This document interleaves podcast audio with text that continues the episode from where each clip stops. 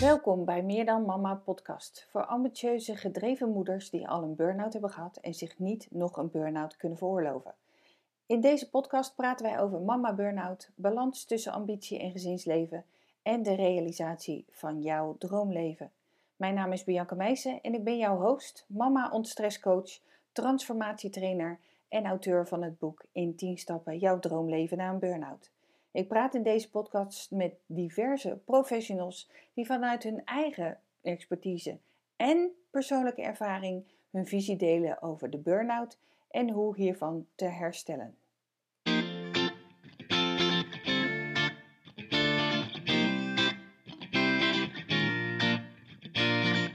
In deze podcast is het eens anders dan ja, anders. In deze podcast hebben we het niet specifiek over burn-out, maar over moederschap.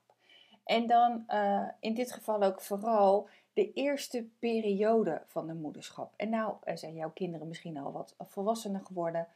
Uh, maar je zult ook in deze podcast met wat oudere kinderen absoluut herkenning ervaren. Als je weer terugtijd naar, terugdenkt aan die beginperiode uh, toen je eigenlijk net moeder werd. Ik ben namelijk vandaag in gesprek met Franke van Hoeven, een freelance journalist, uh, en heeft een boek geschreven voor de kerstverse moeders die willen weten hoe ze een relaxed eerste jaar doorkomen. En dat boek heet Ik denk dat ik het wel kan. En ik denk dat iedereen zich wel herkent in die uitspraak dat als je net moeder wordt of überhaupt ouder mag worden, dat het enige wat er door je heen gaat is, joh, dat kan ik wel. Totdat je dan die kleine bundel in je hand hebt en denkt, hoe dan, wat dan? En hoe zorg ik er überhaupt voor om weer een beetje in een ontspannende fase te komen? Dus luister op je gemak naar deze ja, toch wel hele humoristische uh, uh, podcast die het geworden is. En uh, ik hoor graag wat je eruit gehaalt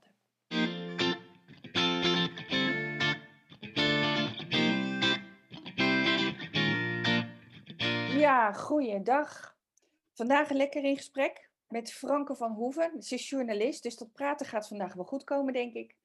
In deze Meer dan Mama podcast hebben we het dan ook over haar ervaringen als moeder. En mede daardoor het boek wat zij geschreven heeft. Ik denk dat ik het wel kan. Alles wat je als kerstverse moeder wil weten voor een relaxed eerste jaar. Welkom, Franke. Dankjewel. En laten we eerst even beginnen met het deel moederschap. En we kunnen natuurlijk aan de achterkant van je boek zien dat je moeder bent van Puk en Olly. Zeg ik dat goed? Olly? Olle. Olle, sorry. Ja. Heb je als je je leesbril niet opdoet, hè? uh, hoe oud zijn jouw kinderen op dit moment? Deze Puk is negen en Olle is zes. Al zegt hij zelf, um, ik ben eigenlijk al zeven, want hij wordt in augustus zeven. Dus hij, en hij voelt zich al zeven. Dus we hebben er nu van gemaakt dat het even min is. En, ja. uh, dus ik ben uh, niet heel kerstvers moeder. Ik heb wel een boek voor kerstverse moeders geschreven. Omdat ik het uh, best wel pittig vond. Het ja. eerste jaar moederschap, zowel van de eerste als van de tweede. Zeker in combinatie met werken. Ja. En uh, nou, dat heb ik de afgelopen jaren gedaan naast mijn werk als journalist. Voor diverse, onder andere diverse opvoedblaadjes. Ja, en voor degenen die nieuwsgierig zijn naar Franke zelf, ze is onder andere freelance journalist voor RTL Nieuws, evajinek.nl, wij, Kijk Mama, Cosmopolitan. Um, maar even terug vooral naar het eerste jaar moederschap. En uh, ik moet heel eerlijk zeggen, ik vond het eerste twee jaar heel pittig. Mm -hmm. nee, zelfs de eerste vier jaar nog wel. Ja, zeker. En um, ik, ik weet van mezelf, en dat is ook mede hoe meer dan mama is ontstaan en uh, um, alles wat ik op dit moment doe, dat uh, voor mij was het eerste jaar op een gegeven moment een, een herkenning aan klachten van stress, spanning, slapeloosheid, noem het allemaal maar op. Wat voor mij heel erg relateerde aan wat ik ooit had ervaren in 99 als burn-out. En toen ik naar de dokter ging, kreeg ik dan ook de stempel postnatale depressie. Ben ja. jij er ooit een keer mee naar de dokter gegaan? Uh, nee. Uh, en ik denk dat als ik misschien iets langer door had gelopen, wel. En dat was voornamelijk nadat Olle was geboren. Maar toen heb ik een andere beslissing genomen. En dat is dat ik voor mezelf ben gaan werken. En dat heeft uh, heel echt de wereld uh, verschil uitgemaakt. Dat maakt het nog steeds. Ja. Ik vind het ongelooflijk fijn dat ik zelf kan bepalen wanneer ik werk, wanneer ik niet werk. En met name, daar zat ik van de week nog aan te denken, toen was ik verkouden. Mm. Eigenlijk een beetje ziek aan het worden. En nu kan ik, zeker omdat ik veel schrijf, zeggen een dag: Oké, ik ga vandaag niks doen. Ik ga de hele dag op de bank liggen. En daardoor knap ik sneller op dan een paar jaar geleden. Ja. Ik denk dat zeker die eerste jaren met kleine kinderen en zeker als ze ook nog naar de crash gaan, dan krijg je zoveel virussen over je heen en uh, slapeloze nachten.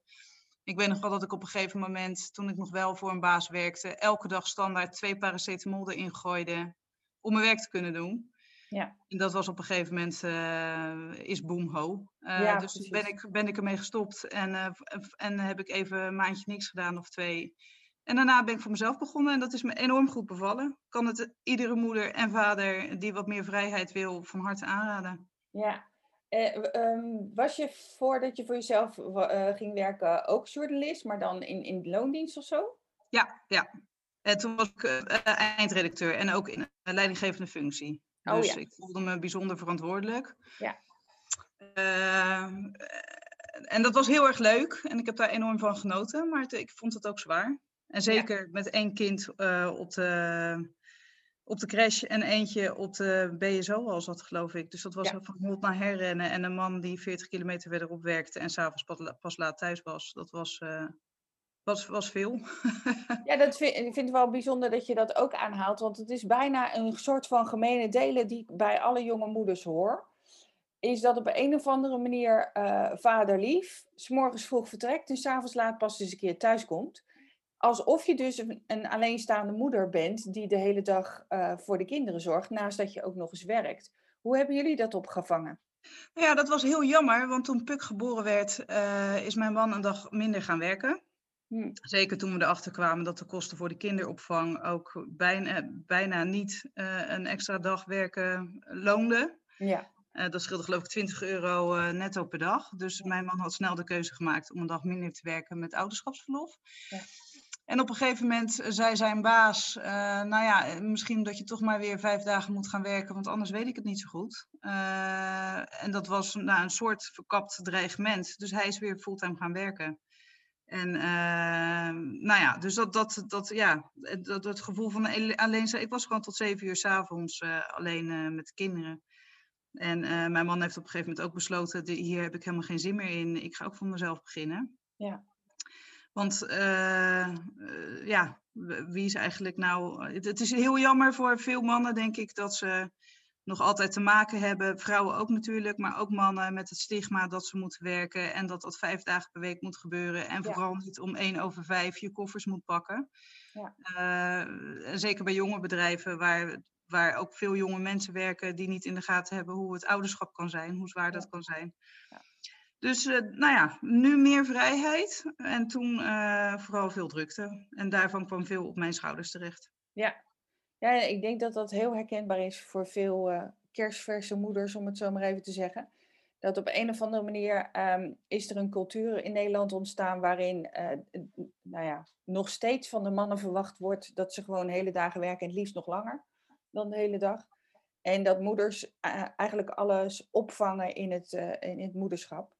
Is ja. dat ook mede reden geweest voor jou om, om um, met het onderzoek te starten voor het boek? Of wat ja, is voor jou de aanleiding?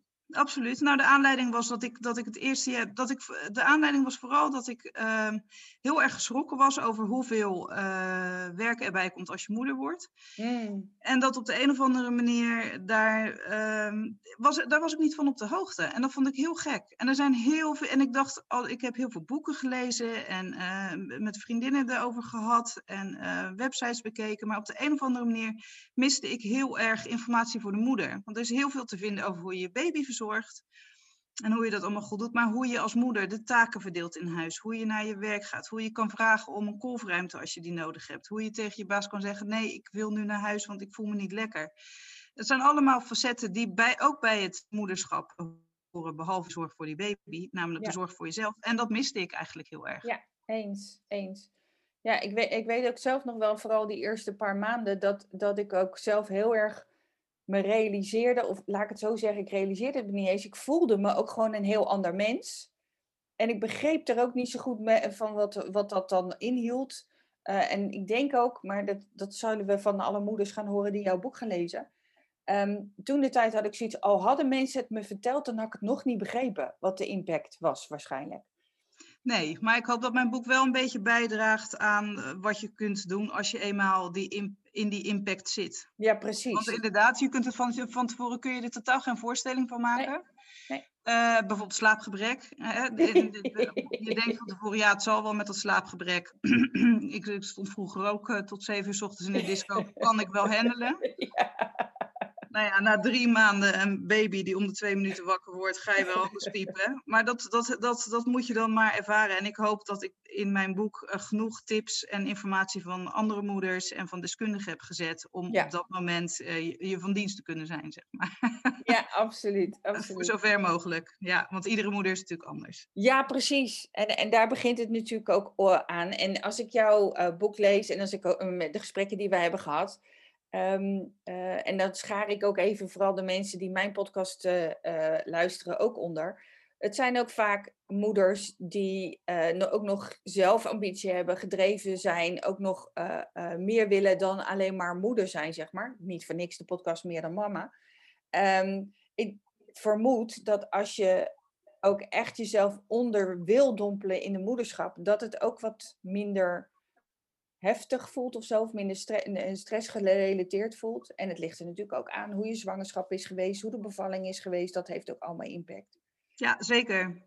Maar wel mooi dat je dat zegt. Ik zag van de week zag ik een moeder eh, in de supermarkt met een peuter. En ze waren heel rustig en gezellig eh, om zich heen aan te kijken. En die moeder was heel geduldig en heel langzaam. Kijk, zullen we hier een avocado pakken? En dat was ongelooflijk gezellig. Terwijl ik met mijn kinderen in de supermarkt alleen maar drama's heb meegemaakt. Met rondstuiterende krentenbollen en jongens, opschieten nu. Ehm, Ja. Tuurlijk, dat, maakt, dat, dat, dat is de wereld van verschil. Als je, als je de hele dag thuis zit, hè, dan heb je het ook zwaar, want dan, je bent moeder. Ja, Eh, het verzorgen van een klein kind is, is eigenlijk al een fulltime baan. Zeker En als je weten. daarbij werkt, eh, dan, eh, dan komt daar nog eh, werk bij. Ja. Dus ik denk dat het voor jonge moeders goed is om zich te realiseren dat het, mak dat het, makkelijk, het leven makkelijker wordt als je dingen uitbesteedt, zo Ja. snel mogelijk. Ja. Maar in Nederland heerst een beetje, denk ik, een cultuur van dat we het toch zelf willen doen, weinig om hulp vragen, weinig dingen uitbesteden. En eh, zoals Parijse moeders die ook alles doen, of Franse vrouwen, die, die werken allemaal fulltime meestal. Maar daar zijn heel veel dingen beter geregeld dan in Nederland. Kinderopvang is een stuk goedkoper. Eh, iedereen heeft een 35-urige werkweek. Eh, het is makkelijker om aan au pairs en nannies te komen. Dus dat, dat is eigenlijk in veel landen om ons heen, of je nou naar Scandinavië kijkt of juist wat zuidelijker, zijn er gewoon veel meer faciliteiten. En dat maakt het moederschap, denk ik, makkelijker te combineren met de heel veel andere dingen die je als moeder ook nog wil zijn. Meer dan mama, namelijk een carrière nastreven of een leuke vriendin zijn of een- rijk sociaal leven erop nahouden of heel veel aan je tijd aan hobby's besteden. Ja. Ja, je, je kunt alles wel hebben, en, eh, het, het is, eh, maar je moet gewoon een beetje uitvogelen hoe het voor jou het beste werkt om die ballen in de lucht eh, hoog te houden. En je kunt Ja. het niet allemaal zelf. Dat, dat Nee. is in ieder geval een gegeven. Ook al denk je dat je het wel kan. Ook al denk je dat je het wel kan. Het, nee, het is echt een illusie om te denken dat je dat wel kan. Ja. Nou ja, in ieder geval niet allemaal tegelijkertijd. Want wat dat betreft denk ik dat je wel perfect. De grootste... Ja, vooral dat ook nog. Het moet Ja. natuurlijk vaak ook nog perfect. Nee, ik denk dat je daar wel de grootste eh, punten ook in benoemt. Is dat eh, we vaak als eh, gedreven vrouwen denken dat we het moederschap er wel even bij kunnen doen. Ik weet dat ik dat ook serieus Ja, wel dacht. Ik doe dat wel ook. even erbij. Zo'n klein, zo'n klein hummeltje van 50 centimeter, hoeveel werk kan het zijn? Ja, precies. Nou, dat viel vies tegen. Eh, nou, heb jij, als ik, het, als ik me goed herinner, maar dat weet jij beter nog dan ik, ben je ook het boek een beetje gaan schrijven vanaf het moment dat eh, de kleine er is, of niet?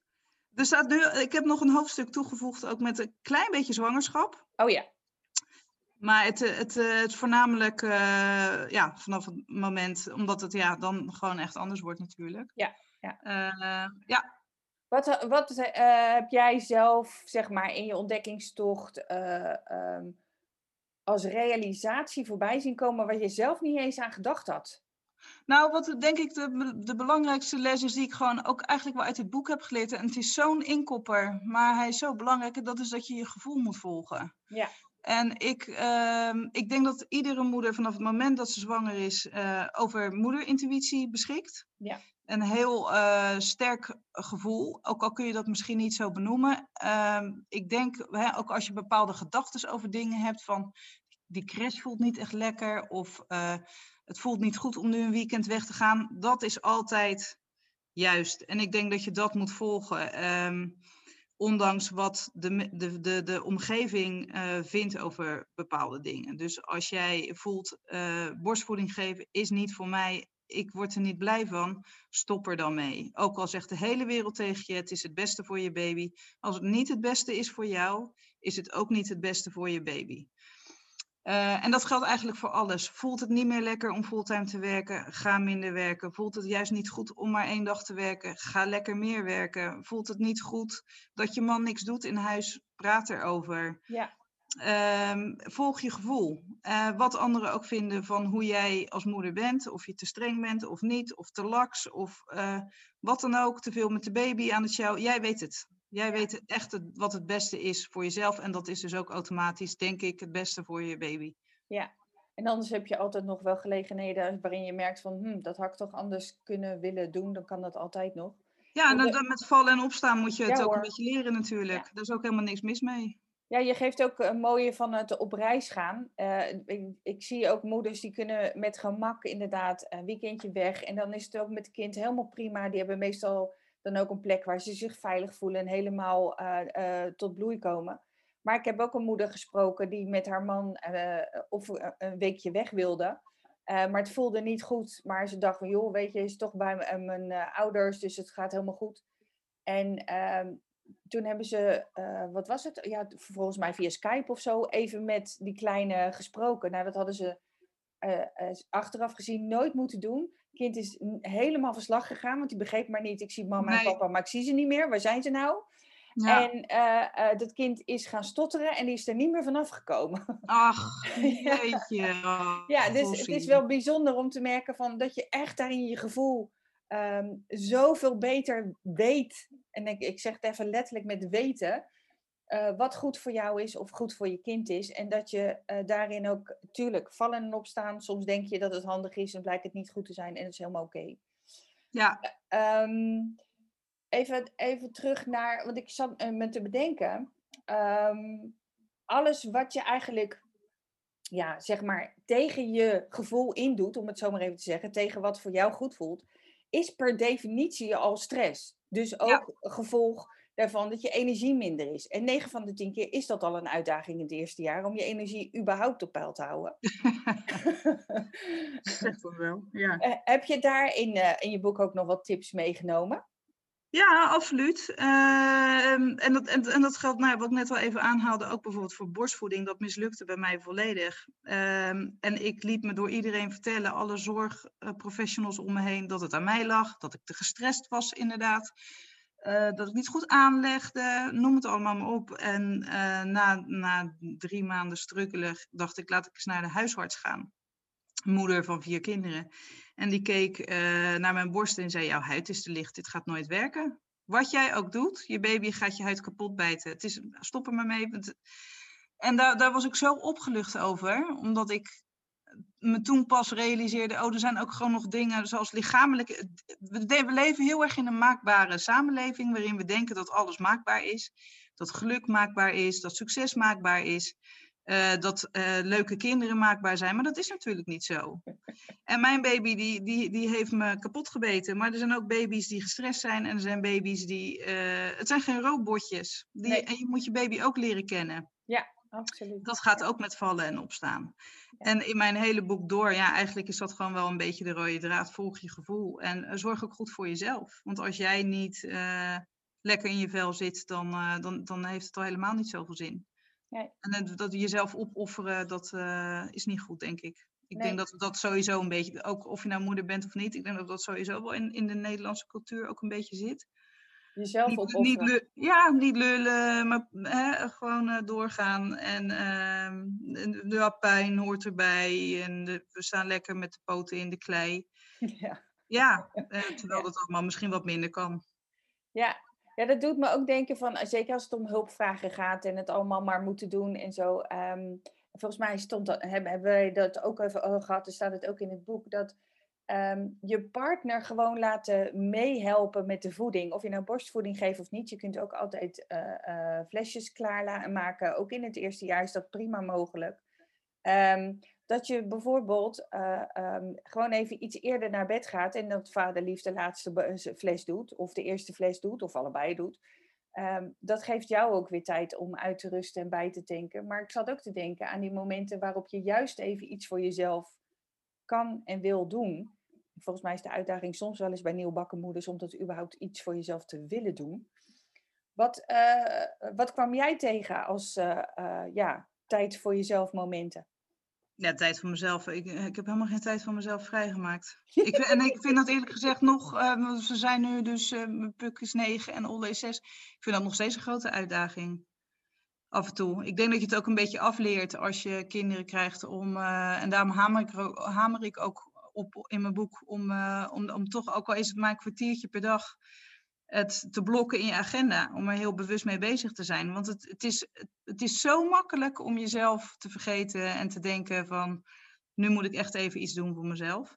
En natuurlijk komt dat weer terug. En wat ik bijvoorbeeld, eh, ik hou heel erg van lezen.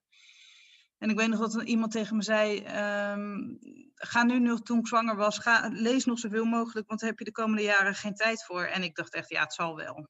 Daar geloof ik echt helemaal niks van.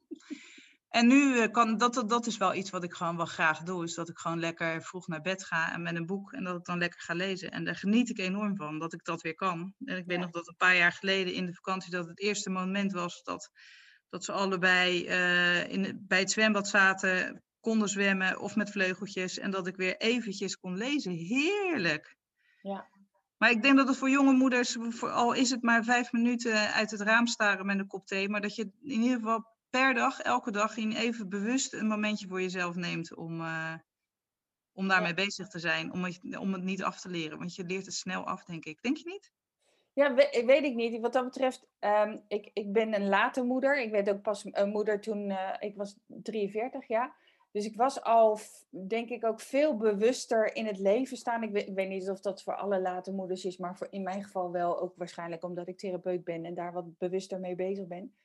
Ehm, maar ik weet wel dat eh, ik hou ervan om inderdaad voor me uit te staren. Of dat nou is met een meditatie of omdat ik gewoon eventjes lekker hersenloos eh, eh, naar de blaadjes aan de bomen wil kijken of met een kopje thee of weet ik veel. Ehm, ik weet nog wel dat ik echt heel bewust ook mijn dochter moest leren, ze is nu zeven, van als mama even op de kamer zit met de ogen dicht en zeg ik ga mediteren of wat ik dan ook op dat moment bedoel, ehm, dat ze dan ook niet mag storen. Tenzij er iets gebroken is of, eh, of, of er bloed eh, spuit, zeg maar. Ja, precies. En, en dat gewoon consequent volhouden. En dat vond ik echt in het begin best wel een uitdaging. Want dan zat ik net lekker en dan kwam ze al. Mama! Ja, ja, ja, ja, ja. ja. Maar het heeft wel geholpen doordat gewoon elke dag, eh, of in ieder geval de momenten dat ik dan, die, dan even mezelf terugtrok, eh, haar dat wel te leren. Zo van, dan ga maar lekker even op je kamer spelen. Weet je, ze hebben genoeg speelgoed om zich mee bezig te houden vaak. Eh, en, en daar heb ik nu wel profijt van. Dat als ik inderdaad in mijn stoel met mijn ogen dicht zit en ik ben het zelfs nog vergeten te zeggen, dat ze dan echt zoiets hebben. Mama is bezig. Ja hartstikke goed. Dus Goeie tip voor moeders. Ja, Ja. zeker. Dat het echt wel eh, letterlijk tegen je, met je kind de afspraak maken van, nou mama neemt nu heel even tijd voor zichzelf. Met een kwartiertje ben ik er weer voor je. Maar tenzij er iets eh, eh, bloed stroomt of iets gebroken is in die tussentijd, ga maar kleuren, ga maar bouwen, ga maar iets spelen. Maar nu even is mama tijd. Ja, ik moet heel zeggen, goed. dat helpt wel hoor. Ja, en ik denk ook wel wat voor, voor jonge moeders ook wel, eh, zeker in dit tijdperk, weer belangrijk is om gewoon ook even je mobieltje aan de kant te leggen. Hele goeie, ja. Zoals iemand, een eh, therapeut ook in mijn boek zegt, van een kwartiertje scrollen, is nog, daarvan is nog niemand geweest die zei, oh, je bent nou echt lekker van opgeknapt, zeg. Nee, vaak makkelijk. tegenstelling, ja.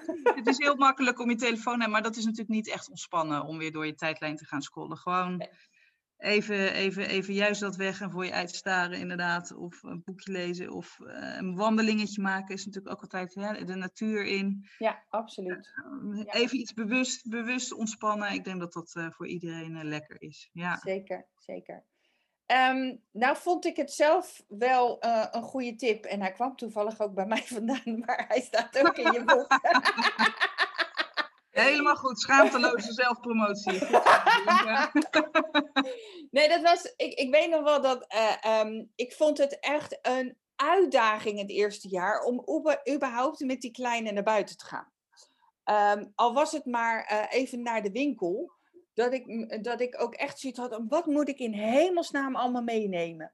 Eh, want wat nou als ze de boel onderspuugt? Wat nou als ze een poepbroek heeft? Wat, en nou, noem het hele lijstje maar op. En toen, ik weet nou niet of ik hem zelf bedacht had of dat iemand anders het zei. Ik, eh, wat dat betreft, echt het eerste jaar heb ik zo in de overleefstand gestaan. Ik zou het niet eens meer weten. Maar toen heb ik wel mijn telefoon gebruikt. Maar dan om eh, in, het eh, mapje notities een lijst te maken. Gewoon echt letterlijk een soort, eh, wat je met de vakantie, eh, sommige mensen wel eens doen, eh, opschrijven wat moet ik allemaal meenemen. Maar in dit geval een lijst te maken met wat moet ik allemaal meenemen als ik met mijn kleine op pad ga. Ja, En dat dan dus ook als een soort checklist elke keer weer erbij pakken. Zo van heb ik dit, heb ik dat, heb ik zus, heb ik zo. Oh, dat ben ik vergeten. Voordat ik überhaupt de deur uitga, want daar heb ik me zeker als een, eh een nieuwbakken moeder op verkeken. ehm, dat je eh, ehm, het even snel de deur uitgaat, dat gaat niet meer gebeuren met kinderen. Nee, dat gaat niet, niet meer gebeuren met kinderen. En ook niet even eh, lekker licht met een half luiertje op stap. Dat zou ik ook niet aanraden. Het is Nee. heel jammer, maar je loopt toch met hele... En het is wel grappig, want het eerste jaar begin je met heel veel spullen. En dat, dat Wordt nou ja, steeds minder. wordt steeds minder. Steeds meer krijg je weer zicht op je eigen handtas. Die Ja. we dan op een gegeven moment eh, echt van afvragen, wat had ik vroeger allemaal bij me in godsnaam? Ja. Als je met, met de luiertas loopt, eh, waar je alleen je sleutels en eh, misschien nog een lipstift in doet. Ja, ja, ja, ja. ja. Maar sowieso lijstjes. Ja, dat eerste jaar zijn lijstjes heel erg handig. Ook eh, zeker als je dingen met je partner goed wil verdelen. Ja. Dan zijn lijstjes echt geweldig. Pak gewoon de ijskast erbij en schrijf daarop van maandag tot zondag waar de baby is. eh, of hè, bij opa en oma of op de crash. Wie gaat halen, wie gaat brengen, wie de kliko buiten zet, wie boodschappen gaat halen. Eh, hou het bij. Ja. Hou het bij. En ook die luiertas. Er was ook een vrouw in mijn boek die zei eh, dat, dat haar man ook moeite had met het vullen van die luiertas. Want als ze naar opa en oma gingen, dan is het weer een ander verhaal dan als ze Ja. Na- naar de crash gingen. Dus, dus ook daarvoor, ja, het is heel lullig. Wat jij zegt ook met een, eh, lijstje in je telefoon. Het is heel lullig om het te doen, maar het maakt je leven echt veel makkelijker. Zeker. Maar En ook, ook met eh, lijstjes voor eten. Avondeten. Voor dat je alles. niet hoeft na te denken over wat gaan we vanavond eten, maar dat je gewoon het, het soort van blind kan pakken. Want alles is, is, waar je over na moet denken, waar je keuzes in moet maken, is eigenlijk al te veel energie. En daar heb ik nog een hele goede tip. Die heb ik pas geleden pas gehoord. Die heb ik helaas niet in de eerste jaren van mijn kinderen zelf uit kunnen voeren. Maar van een hele oude oma die zei... eh, vroeger hadden we gewoon vaste dagen voor eten. Ja. Woensdag soepdag. Vrijdag een stukje vlees. Zaterdag eh, doet, doet de man het, weet ik het. Ja. Maar dat, is, dat heeft mij wel geholpen. Dus ik, en de kinderen vinden dat ook eigenlijk heel fijn. Dat er iets van structuur in zit. Ik zeg niet dat ik het elke dag doe. Maar op woensdag eten we hier standaard soep. Ja. En op vrijdag eten we altijd pizza, iets met een P, pizza, patat, eh, pasta. Maar dat weten de kinderen. En dat, dat geeft ze ook een soort. En het, het geeft mij de rust dat ik weet, oh ja, ik moet er nog even een soepje in elkaar draaien. Het, het, het helpt enorm. Het is echt heel lullig, maar het helpt echt enorm. Ja, nou, en daarom benoem ik hem ook inderdaad even. Ik denk dat dat al de helft van de spanning, de stress en de overwhelming van alles wat je moet doen eh weghaalt. En de boxen, hè? Ja. Daar hoor ik ook veel moeders over. Dat ze echt heel blij zijn met de boxen die ze vertellen wat ze gaan eten die dag. Ja, die, eh, de, eh, die maaltijdboxen bedoel je? Ja, ja. ja, die ze laten bezorgen. En dan ook niet voor elke dag hoor, maar bijvoorbeeld voor drie dagen per week. Maar dat er Ja. drie dagen per week eh, iemand anders is die zegt vanavond ga je dit koken. Ja, precies. ja, eh, Heel inderdaad. Heel, heel relaxed, inderdaad. En dat is uiteindelijk wat je in het eerste jaar zoveel mogelijk, of de eerste twee jaar zelfs wel, zoveel mogelijk wil creëren voor jezelf. Want het is gewoon veel. Precies, zoals, zoals jij al een keertje in een gesprek uh, tussen ons zei, de ruis eruit halen. Dat, vond, ik, dat vond ik mooi gezegd. De ruis halen uit, ook, en ik denk dat dat ook geldt voor dingen die je echt niet leuk vindt om te doen. Uh, al is het de was opvouwen, kijk even in de super, plaatselijke supermarkt. Er hangen altijd wel briefjes van mensen die de was willen opvouwen. besteed het uit. Ja die paar euro per week die het, die, het, die het scheelt om iets niet te hoeven doen waar je echt een bloedhekel aan hebt. Echt, mm. weg ermee. Scheelt ook een hoop energie en, uh, en uh, ja, weer stress en spanning, waardoor je zelf ook een veel leukere moeder bent. Absoluut, ja. Absoluut. Um, ja, dan rest mij alleen nog de vraag van, heb je nog een laatste tip? Want jouw boek kunnen ze uh, gewoon in alle uh, ja, gewone boekhandelen haren, zo, nou een normaal woord Bianca, alle boekenhandels kunnen ze hem bestellen, zowel online als in de winkel. Ik denk dat ik het wel kan. Uh, en zo heet is de titel. Uh, is er nog een laatste tip of een ding wat je wil meegeven aan de luisteraars? Uh, nee, volg je gevoel. doe wat goed voelt. en heb een beetje maling aan de mening van anderen. Want iedereen heeft een mening. En je, doe gewoon waar jij zin in hebt en, en wat je wil ook voor de toekomst. En zorg, zorg voor jezelf. Zorg voor jezelf. Zo belangrijk. Yes. Zorg voor Heel jezelf. belangrijk, ja. Super bedankt, Franke. Nou, superleuk dat ik met je mocht praten. Ja.